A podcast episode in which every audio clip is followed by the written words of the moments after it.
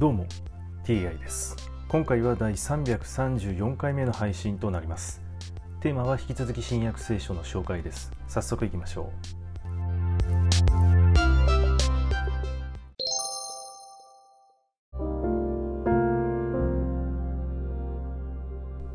新約聖書第333回。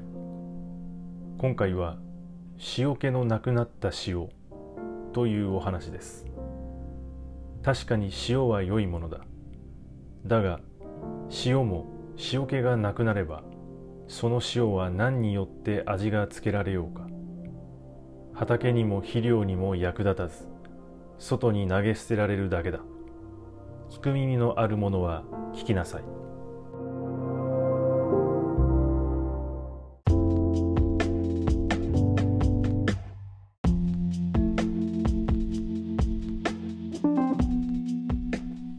確かに塩気のなくなった塩というのは役に立たないですね。しかしこれは一体何に対する例えなのでしょうか。はい今回はこれで以上です。また次回もどうぞよろしくお願いいたします。それでは。